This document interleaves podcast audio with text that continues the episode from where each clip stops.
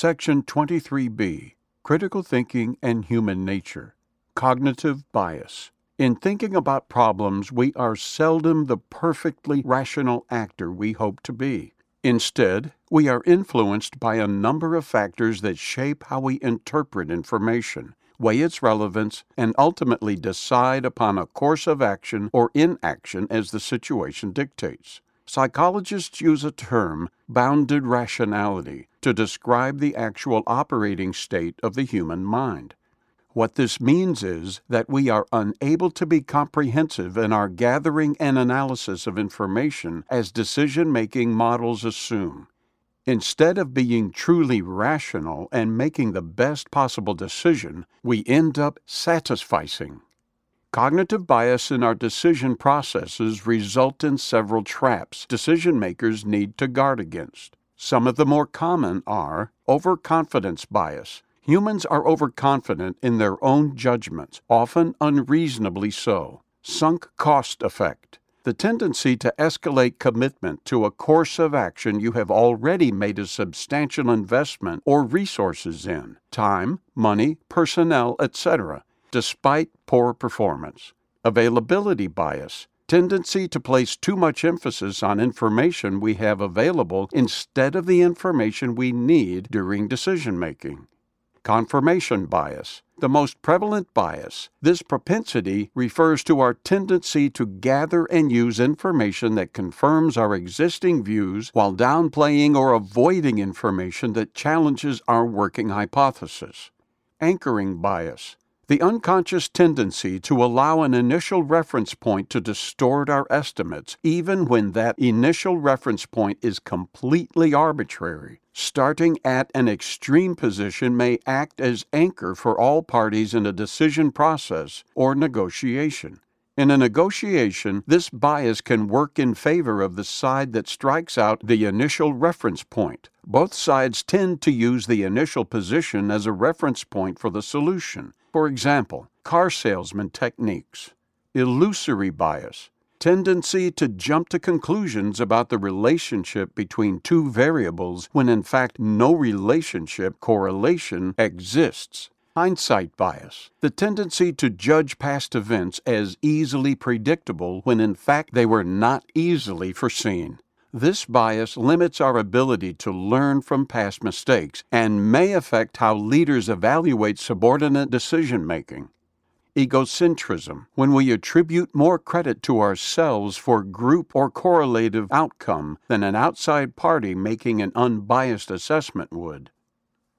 As decision makers, airmen need to be aware of cognitive biases and consciously take steps to guard against their effects. The habitual application of critical thinking methods to the gathering and analysis of information helps reduce our unconscious and natural tendency to satisfice in decision making. Some techniques to counter cognitive biases include 23.2.3.1 after action reviews provide powerful learning moments for participants and serve as a forum for feedback to the decision maker about his her decision style, helping to prevent repetition of mistakes. Seeking unbiased outside expert input can help provide a check and balance on reasoning and the interpretation of available information creating a decision environment encouraging candid dialogue and vigorous debate is perhaps the most effective way to minimize the influence of cognitive bias. Mental frames. Each of us uses mental frameworks and shortcuts to simplify our understanding of a complex world. The use of these frameworks helps us process information quickly and efficiently. Understanding that these frameworks contribute to the bias presented earlier, the following discussion is intended to make you aware of how the frameworks you have built, based on your own unique personal experiences, these experiences shape your own decision making process and the solutions you derive. Frames consist of our assumptions about how things are related and how they work. How we frame a problem influences the decisions we make. This effect is particularly noticeable when framing a challenge as either a risk or an opportunity. Research shows that the human mind estimates the expected return when confronted with a risky situation and that we tend to be risk adverse. Our risk aversion and the importance of framing are explained in prospect theory. Prospect theory. According to the prospect theory, framing a situation as a potential gain causes decision makers to act differently than framing some situation as a potential loss. Faced with potential losses, most people are willing to take greater risks than when faced with potential gains. The prospect theory helps explain our tendency to escalate commitment based on sunk costs instead of making rational evaluations based on how things exist today. Based on sunk costs arguments, leaders often take on more and more risk, committing additional resources in order to avoid losses even when the chances of success are low. Risk or opportunity. Another implication of framing is how organizations react when faced with changes in the operating environment or mission tasking. At the organizational level, threats to our comfortable framework of assumptions are often met with rigid resistance, while changes we see as opportunities are met with flexible and adaptive approaches. Often inaccurate expectations are established as a result of mental frames applied by decision makers. As human beings, airmen are subject to the initial frameworks we establish when confronting change. For good or bad, these frameworks act to limit the information we take in. Our willingness to fairly and unbiasedly assess information and ultimately restrict the solution sets we create. Intuition. When decision makers use intuition to choose courses of action, they are not evaluating a whole series of alternatives and are not selecting solutions based on objective analysis. Intuition is based on previous experience and matching patterns from these experiences to cues picked up in the current environment. As patterns are recognized, humans automatically reason by analogy, projecting past situations into our current environment. Based on recognition of patterns, decision makers often select a course of action as if reading a script instead of exploring a wide range of options. Having decided on an initial preferred course of action, senior leaders often mentally play out the solution, and if it seems feasible, they go with it. For decision makers, intuition is both a powerful guide and a potential decision trap. When operating in challenging or ambiguous situations, highly experienced professionals often have intuitive reactions to events. Although unable to articulate their unconscious pattern recognition, experts are often correct in their analysis and selection of a course of action despite what a novice may perceive as a lack of information or signals pointing to a contrary course of action.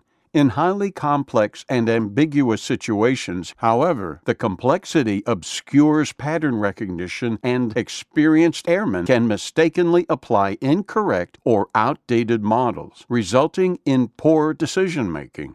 This is especially true when decision makers are operating outside of their experience base, for instance, when leading higher level organizations or moving from one career field to another. Key points to remember Airmen, especially leaders within any organization, must be careful about imposing mental frames on themselves and their team in order to create an environment where critical thinking is exercised. When leaders hold back personal opinions, they avoid framing the situation in preconceived ways. That constricts the range of advice and alternatives offered. By consciously avoiding the natural tendency to view change as threatening, intentionally framing change as an opportunity, airmen are free to exercise the habits of mind necessary to make well informed decisions. A challenge for airmen in a position of responsibility is to avoid the human tendency to continue a course of action due to sunk costs. Proper use of combined intuitive judgment and formal analysis is one means for avoiding this decision trap. The use of analysis to check intuition is an effective decision making technique. Formal analysis can check intuition and assures you challenge your intuitive judgment, not confirm it. Conversely, intuition is useful in validating and testing the assumptions that underlie analysis. As airmen, recognizing the value of intuition is just as critical as guarding against a lack of analysis in the decision making process. Do not try to replace intuition with rules and procedures. Intuition is often compressed experience indicating as of yet unrecognized patterns in the environment. Airmen must routinely and consciously create decision processes with information flowing freely in both directions. A simple five step process for communicating intuitive decisions, seeking feedback, and conveying intent is to use the following statements when addressing decision teams. Here's what I think we face. Here's what I think we should do. Here's why. Here's what we should keep our eye on. Now, talk to me. Analogies.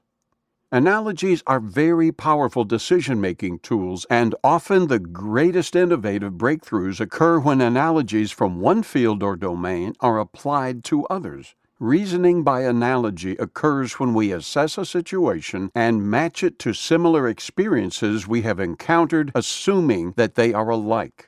At the conscious level, airmen can deliberately use analogies to frame a decision making process. They save time and provide clues about possible courses of action and implications. At the unconscious level, analogies play a large role in intuition as discussed in the previous section. The critical thinking trap inherent in the use of analogies is they can lead us to focus on similarities between events and downplay important differences. Very powerful experiences from our past leave us overly reliant on very salient analogies, even when they no longer fit current situations, thus blinding airmen to the requirement to explore and question underlying assumptions. In order to avoid the temptation to focus on similarities and downplay differences, decision makers and their teams should consciously make two lists one describing similarities and the other describing differences. A second technique is to write down and clearly define what you know, what is unknown, and what you presume about the situation you are analyzing.